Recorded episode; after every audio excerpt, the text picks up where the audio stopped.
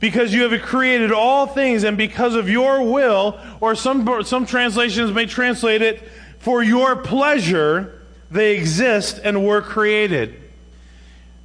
Everything in this universe was created for the purpose of bringing God pleasure. When we think about that, it kind of may seem like a, an odd type of a, a purpose to live by because everything in this culture is about bringing pleasure to ourselves. In fact, if you think about this idea of what pleasure really is, according to Merriam Webster Dictionary, pleasure is a feeling of happiness, enjoyment, satisfaction, a pleasant or pleasing feeling, activity that is done for enjoyment, something or someone that causes a feeling of happiness, enjoyment, or satisfaction. And then it goes on to say that pleasure is a state of gratification uh, of sensual gratification, of frivolous amusement, a source of delight and joy. And if that doesn't sum up what this world that we live in is all about, I'm not really sure what is. Because as we talked about a couple weeks ago, there are different levels of in which people live, and sometimes people live on the on the level of if I could just get through this week, and then I can kind of look forward to the weekend, and then whatever we have planned for the weekend is going to bring me joy, me satisfaction, me enjoy or delight, and so forth. And, and the whole idea of, I'm going to do what brings me pleasure. But that's the opposite of what God's uh, desire and purposes are all about.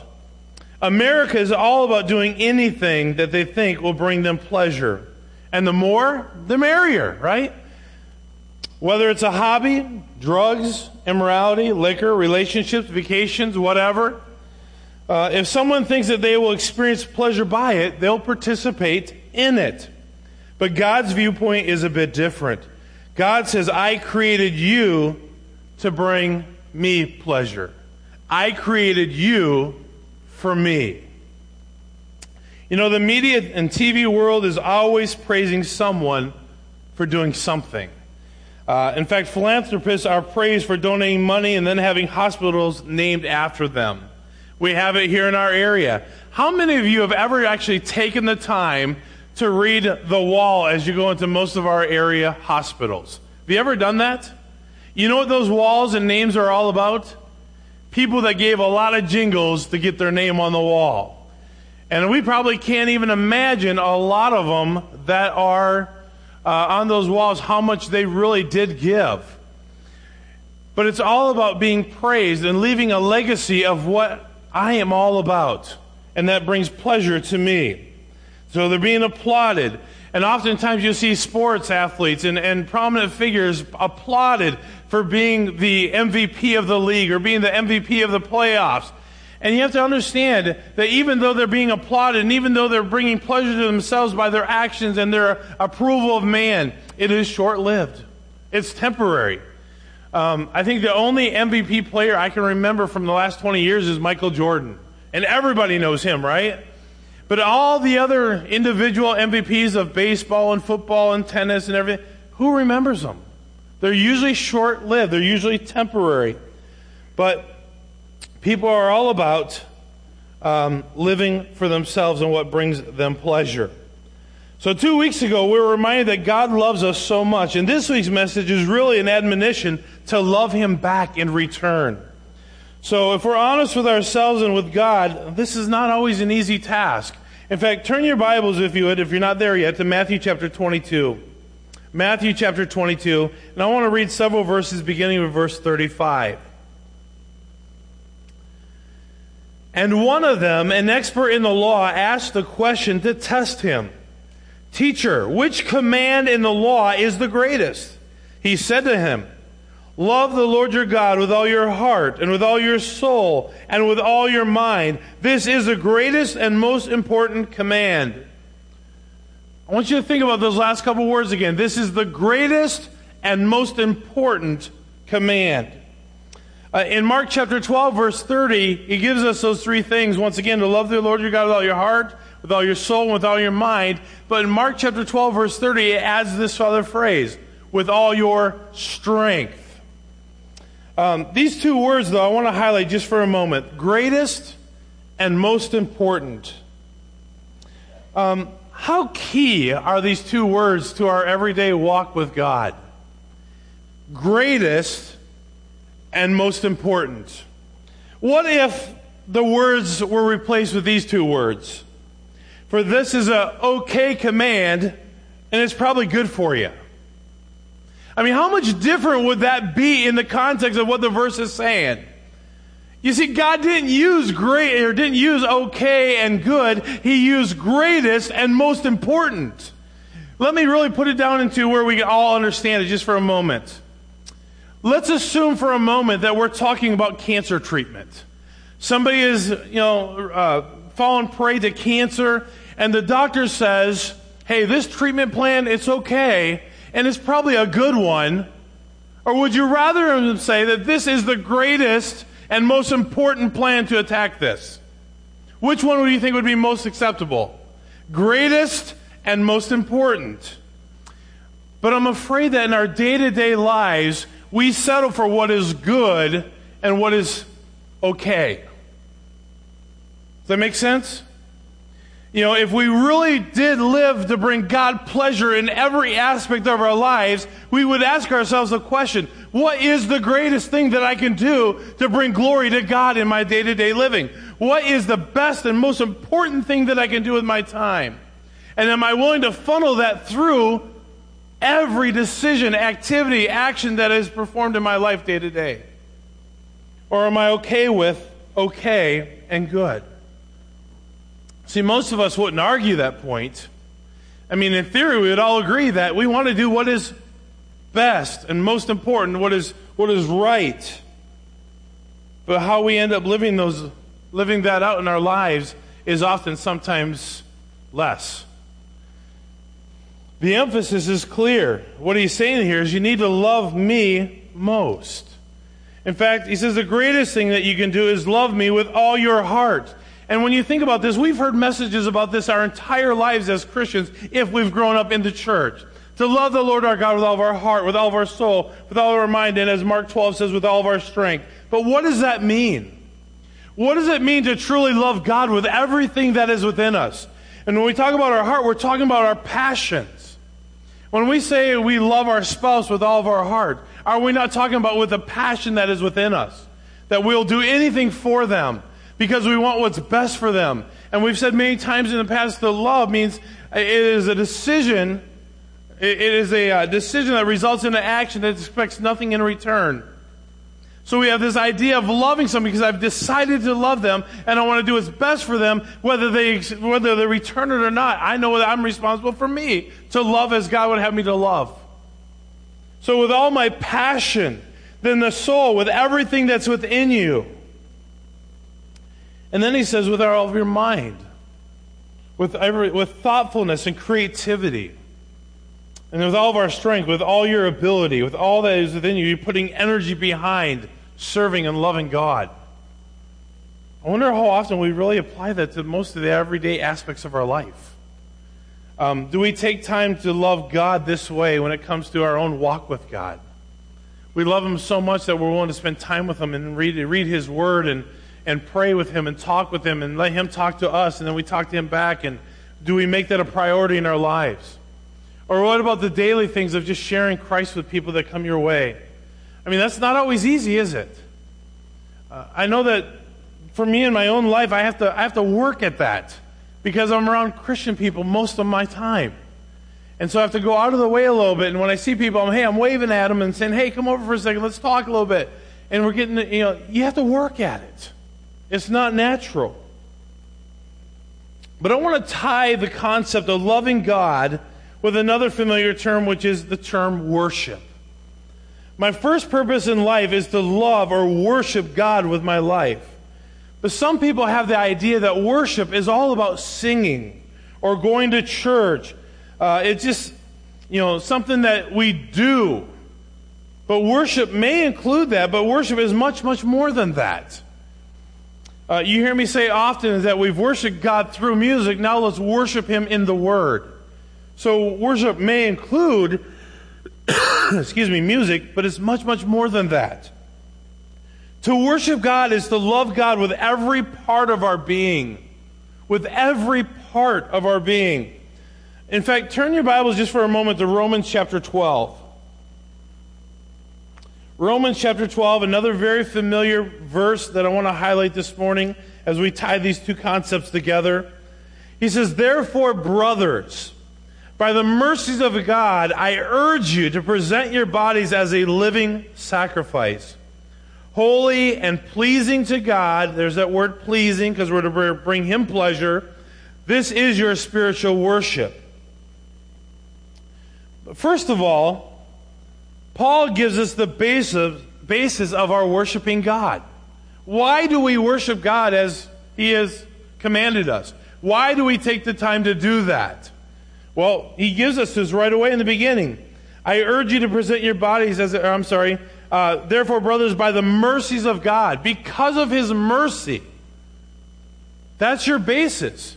When we think of what God has spared us from, he is merciful. Think about that. If every one of us in this room, based on the fact that we are born into sin, Romans 3.23, and that we are born without a mindset of, of loving and trusting God, He reaches down in His mercy and offers us salvation. We have all been spared from the pit of hell, have we not? God's mercy to mankind is our basis of worship. if you've ever taken a moment, you have probably at some point in your church growth over the years have heard something about Jonathan Edwards, Sinners in the Hands of an Angry God. Have any of you ever read that? Actually, read it through? It's an amazing message in content. But he talks about human beings in only a way that Jonathan Edwards can show it, being dangled out over an abyss of lake fire, and then God reaching out and pulling you out of that pit. But that's exactly what he says he does in Psalm 40. He said, I brought you up out of a horrible pit and set your feet upon a rock and established your goings. And then he says, I put a new song in your mouth, even praise unto your God, that many shall see it and fear and trust in the Lord. God gave us a new standing on solid rock according to Psalm 40. And that's exactly what God has done. So when we think of how merciful God has been in sparing us what we truly deserve, that becomes our basis to be live, a, live our give our lives as a living sacrifice. Secondly, in that verse, Paul urges us to present or offer ourselves. To present ourselves means that we present ourselves voluntarily, not by force. It is done willingly, not of persuasion. It is a choice to present ourselves out of a heart of love and gratitude. It is giving back because of what we've been given. We love because we've been first loved by Him. So we present willingly. Let me ask you a question. Those of you that have been parents and have watched your children grow, would you rather your child do something with a, out of initiative and a heart of pleasing you as a, as a parent? Or would you rather have to give him a spanking than make him do what he needs to do? I wonder if God doesn't feel the same way sometimes. I love to see it when my children obey, when they do it willingly. They're not doing it out of guilt, they're not doing it out of persuasion. They're not doing it because somebody's watching them and they feel bad if they don't do it, they're going to get caught. But when our children obey just because they want to do it, doesn't that bring pleasure to you? Doesn't that bring pleasure to God? I mean, God, I remember growing up in Sunday school and hearing that song, He does not compel us to go. Oh, no, He does not compel us to go. He does not compel us to go against our will. He just makes us willing to go. Wouldn't it be amazing that if we would just out of a heart of obedience and a heart of love, based on the mercy that God has bestowed upon us, willingly offer our lives back to Him. Thirdly, Paul urges us to present our bodies as a living sacrifice. We all understand the concept of sacrifice, but this is not the same. You see, Paul is not suggesting that we die for the Lord, he's suggesting that we live for Him. A living sacrifice. And this is an offering of our entire life as a whole to be used of God. for whatever his purposes may be. We've said many times that a sacrifice is something we all understand. If I were to put it in practical terms, I would say this, say something like this to you. Are you willing to sacrifice your Saturday to help me over here at the church and get some work projects done? Because in your mind, you say, well, Saturday is the only day I have this week. I need to run here, I need to run here, I need to do this, I need to do this, and I really have a full day Saturday, and I really don't have time to go over there. But would you willing, be willing to sacrifice that day to get this thing done for the, for the church? Now, you can put in whatever sacrifice this for this you want. The idea of sacrifice is that I'm willing to give up something to do something else. So, on a practical level, to give my life as a living sacrifice, what is it that we live for? Some of us are living for our relationships. I mean, to some of us, the most important thing in this world is my family. That's not a bad thing. But the Gospels also remind us that we need to be willing to love God more than family, right? So it may be family, it may be a job, it may be possessions, it may be a vacation, it may be a hobby, it could be any number of things that I live for. Am I willing to sacrifice what I would normally in my flesh choose to live for to do something God may ask me to do, which is to live for Him and put His purposes ahead of my own? Am I willing to do that? Am I willing to sacrifice what is important to me to do what may be important to God? And here's the amazing thing that when I walk with God, what is important to God becomes what's important to me. Isn't that true? Isn't it amazing when those two join together and then you walk in fellowship with God? But here's the amazing thing. In Romans 12:1 at the end of the verse it says, "Holy and pleasing to God, this is your spiritual worship." This is your spiritual worship. Living for God is worship. Does that make sense? When I'm willing to sacrifice what may be important to me in my flesh to do what is important to God in His glory and His purposes, that's worship. See, now life becomes about Him and not about me so much. Uh, take your Bibles and turn to Hebrews chapter 13. Hebrews chapter 13, verses 15 and 16. says, Therefore, through him let us continually offer up to God a sacrifice of praise. That is the fruit of our lips that confess his name. Don't neglect to do what is good and to share, for God is pleased with such sacrifices. He wants us to sacrifice praise to him or sacrifice what, what is important to us to do praise to Him. Let me just for a moment try to illustrate the correlation between love, pleasure, and worship, and how these three things tie together. Um, it may not make a whole lot of sense to you, but it makes perfect sense to me, and you'll see why in just a moment. The greatest pleasure comes from the object that is loved. What is it that you love more than anything else? The greatest pleasure comes from the object that is loved. For example, uh, if we don't love something, chances are that we're not going to gain pleasure from that object. Um, if you don't love it, it's not going to bring pleasure to you. So, if I were to ask you to tour an RV factory with me, you could probably think of 10 other things that you'd rather enjoy doing more than that. But let's just think for a moment that, hey, Ken has asked me to tour this RV factory, and all right, I guess if he wants to do it, why not? Let's do it.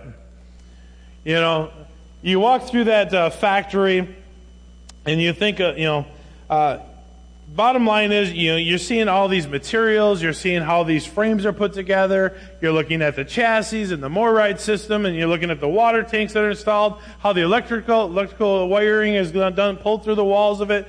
You know, and, and if you've ever walked through an RV factory, they are amazing. How they put all this stuff together in this little house on wheels. You know, it's got all your wiring and all the fuses and all the you know plumbing. It's all through the walls. It's really fascinating. Um, I, on the other hand, I, I enjoy it because I've owned one.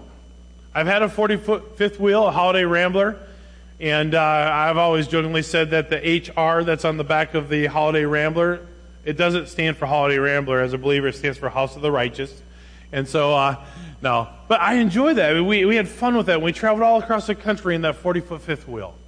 And if you've ever walked through a factory, you think, man, that is fascinating. But you know, you look at everything, you see, well, that means something to you because it brings you pleasure to see all of it. If you don't love RVs and you find no pleasure in being in them, chances are it's not going to get any of your affection. But what is it for you? What is it that you would worship? A lot of people say, man, if I, you know, I work 40, 50 hours a week, and if I can get to that 60 mark, it might give me a little extra. I can get this, get that. I can get that home that I finally want. I can get that vehicle, do whatever it is. I mean, I can just really work towards it. And I mean, because I really love that and it means something to me, I'm willing to sacrifice to get it. I'm going to, you know, you know, it is what brings me pleasure and satisfaction and joy. And what is it for you? Uh, there's no secret. I like trucks. I think trucks are cool. RVs are cool. Cabins are cool. But it's not what we live for. It's not what we live for. What we live for is what should bring glory to God. So, what we love usually brings us pleasure. But God so loved you and me that He's pleasured with us. Think about this. We are the object of His pleasure. Think about that. You and I are the object of His pleasure. Is that not amazing? Is that not amazing? That's what Psalm 149 talks about. For Yahweh takes pleasure in his people. He created us to bring pleasure to you. When we love God supremely, we'll not only find pleasure in him, but we'll find pleasure in he'll find pleasure in us and our worship become more genuine when we love Him completely, supremely. I want us to think about this for a moment. Every one of us in this room, every one of us, without exception, worships something or someone. For many of us, it may be God, and that's wonderful. But for many of us, it may be something else, and that's not so wonderful. We may all, we all worship something or someone. It may be a person. It may be a career. It may be money or possessions. It may be hobbies. It may be our own opinions of how, what we think of things. To some of us, our opinions are the greatest things that we possess. And every time we get in a conversation with someone, we're going to let people know what our opinions are because we value our own opinions because we're right. maybe something else. Many of us could very likely possess idols in our lives. And what is an idol? Honestly, anything that we give more time and affection to than God has a potential of becoming an idol in our life. Anything that we give more time and affection to has the potential of being an idol in our life. So, if we're honest with ourselves this morning, if God expects us to live to bring Him pleasure, but we're busy being pleasured by other things around us, is it possible that those things are idols in our life that need to be dealt with? And let me just say this on the flip side, too. If I'm living to bring someone or something else pleasure, that's sin. Galatians 1:10 and we've talked about this on, in the past, but Galatians 1.10 says, If I should please men, I should not be the servant of Christ. Let me just say that again. If I should please men, that's those around me, if my greatest endeavor in life is to please everyone around me, I cannot be the servant of Christ. I shared this with someone last night, and I said, Listen, here's the deal. I don't want to go through life irritating anybody. People are going to be irritated. But that's certainly not my goal. I want to live peaceably with all men, right? All of us do. But when it comes to the end of my life, I'm not going to stand before Mike Cosgrove and give an account. I'm not going to stand before Nick Titus and give an account. I'm not going to stand behind Betty Planton and give an account. I will stand before God. And He's the one that I need to please. I would love it if everyone else would understand and we could be unified in every aspect of life. But if I'm living to please everyone else, God's word makes it clear. If I should please men, I should not be the servant of Christ. The most important person that I can live for is God. That's it. He's the one that I will stand before one day when I die and give an account of my life.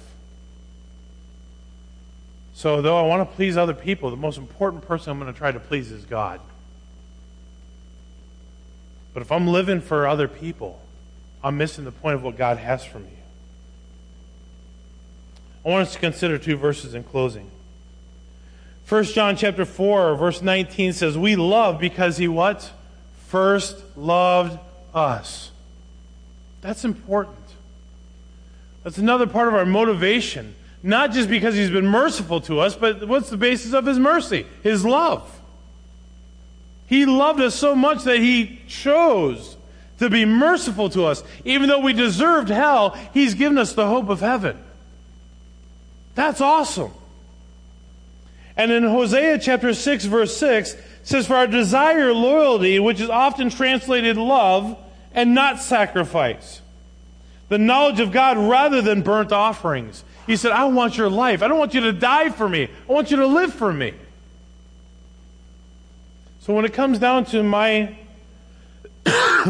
my uh, my my my um, focus, the direction of my life, who am I living for? Who am I trying to please? Because God's word is clear. We should be living to please Him. And if we're living to please anyone else but Him, we can't truly be His servant. He has to come first. If you hate not father and mother and brother and sister, get this in concept here. Get this in principle. Love God more than anything else that this world has to offer. Living for the pleasures of God. O Lord and God, you are worthy to receive glory and power because you have created all things, and because of your will or for your pleasure, they exist and were created despite what we may think we're on this earth for, ultimately you're here to bring pleasure to God. So the question we have to ask ourselves in closing this morning is this Does my life bring pleasure to God? See, I personally believe that every one of us in this room has something to give to God. I believe that. James 2 says that faith without works is what? Dead. It's non existent. It's really not there. Ephesians 2 8 9 reminds us that our works don't save us. But if we truly know Jesus Christ, we'll want to serve him. But the problem is you can't serve God and the things of this world at the same time. God's word makes that clear too. So I have to make the choice. I either choose to serve God and bring him pleasure with my life, or I choose to serve myself and be pleasured with the things around me in my life. I can't do both. There's only one exception to that. That's when I'm walking in fellowship with God and I'm joined in with His purposes, and that brings me pleasure. But apart from God, you can't do both. So I don't know about you, but I'm challenged by that. So when I get up in the morning and my mind starts to work, the first thoughts that come through my mind, when I go about my day and I'm confronted with situations that are less than I would choose. Coworker's a jerk. The boss is being ridiculous. The company doesn't make good choices. Then I see my coworkers and my friends and my neighbors and relatives, and they're being ridiculous. How do I respond to all these things? Am I bringing God pleasure by my responses?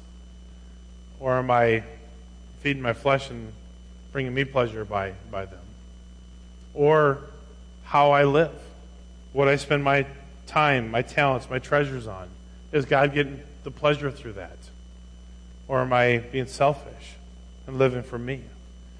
See, those are questions that only you and God know the answer to. But if we're honest with ourselves, I think too often we live to bring ourselves pleasure more than we do to bring God pleasure. That's something we need to deal with as a body. I don't know how God may challenge your heart, but for me, that's a wake up call. It's a wake up call. Every day is His. Every day is His. It belongs to Him. How am I going to bring Him pleasure through it? Let's pray. Dear Heavenly Father, Lord, we thank you so much for your word. Thank you for the fact that it's true, it's real, it lives. And I pray, God, that every one of us in this room, Lord, would be honest and obedient. Honest about where we're at in our walk with you, whether or not we're truly bringing pleasure to you and obedient to what we need to do to change that if it's not right. So, Lord God, would you work in our hearts this morning, Lord? God, would you do in our hearts what only you can do to help us be honest? As heads are bowed and eyes are closed, as we say often, as we have a choice as to how we should respond to what God has challenged us with,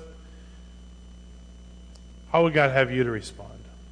Say, Pastor Ken, if I'm honest with myself this morning, I haven't been living to give God pleasure. Through my decisions, through my walk, through my attitude, through whatever else. If I'm honest with myself this morning, God has not received the pleasure of, from my life and how I'm living it. Would you pray for me? Anyone like that?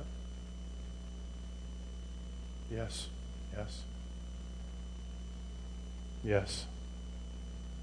Anyone else say, pray, pray for me, Pastor? I want to give God pleasure. Yes, yes. Can I just challenge you? Yes. Front to back, side to side. Simply, thank you. Simply acknowledging that. What are the areas that need to change in my life? Is it my response? Is it my attitude? Is it my desire? Is it my daily actions and activities? What is it that's in my life that needs to change so that God would be receiving the pleasure for how I live? And ask God to reveal that to you.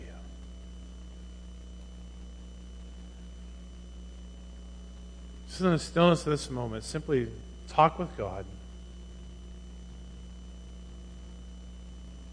Confess it and ask for His help to make it right. Let's all stand to our feet this morning.